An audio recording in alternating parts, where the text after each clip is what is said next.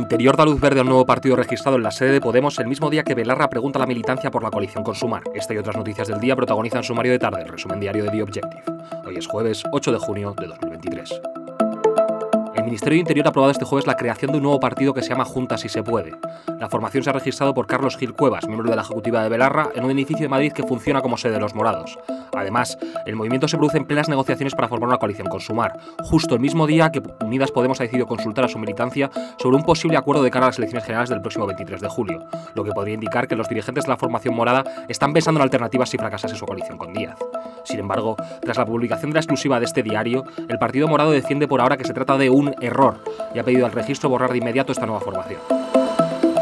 Por otro lado, también este jueves, la Junta Electoral ha aprobado una instrucción estableciendo que los electores que opten por votar por correo en las elecciones generales del próximo veintitrés de junio deberán identificarse con el D N I o documento análogo en el momento de depositar el voto, y no solo cuando se solicita, para evitar el fraude. Además, este organismo ha anunciado también que el tener vacaciones contratadas antes del veintinueve de mayo servirá a los ciudadanos para librarse de una mesa electoral. En cuanto a la actualidad de tribunales, Dolores Delgado ha logrado este jueves la plaza de fiscal de Sala de Memoria Democrática y Derechos Humanos pese al rechazo del Consejo Fiscal, órgano meramente consultivo.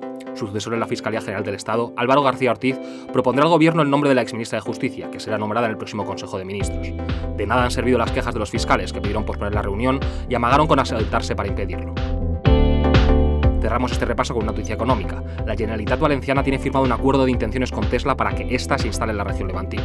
Sería la segunda gigafactoría en Europa tras la de Alemania y la tercera fuera de Estados Unidos tras la de Shanghái. Se estudian varias posibles ubicaciones, pero el deseo es que no esté situada muy lejos de la capital y aprovechar la ventaja logística que procura su puerto.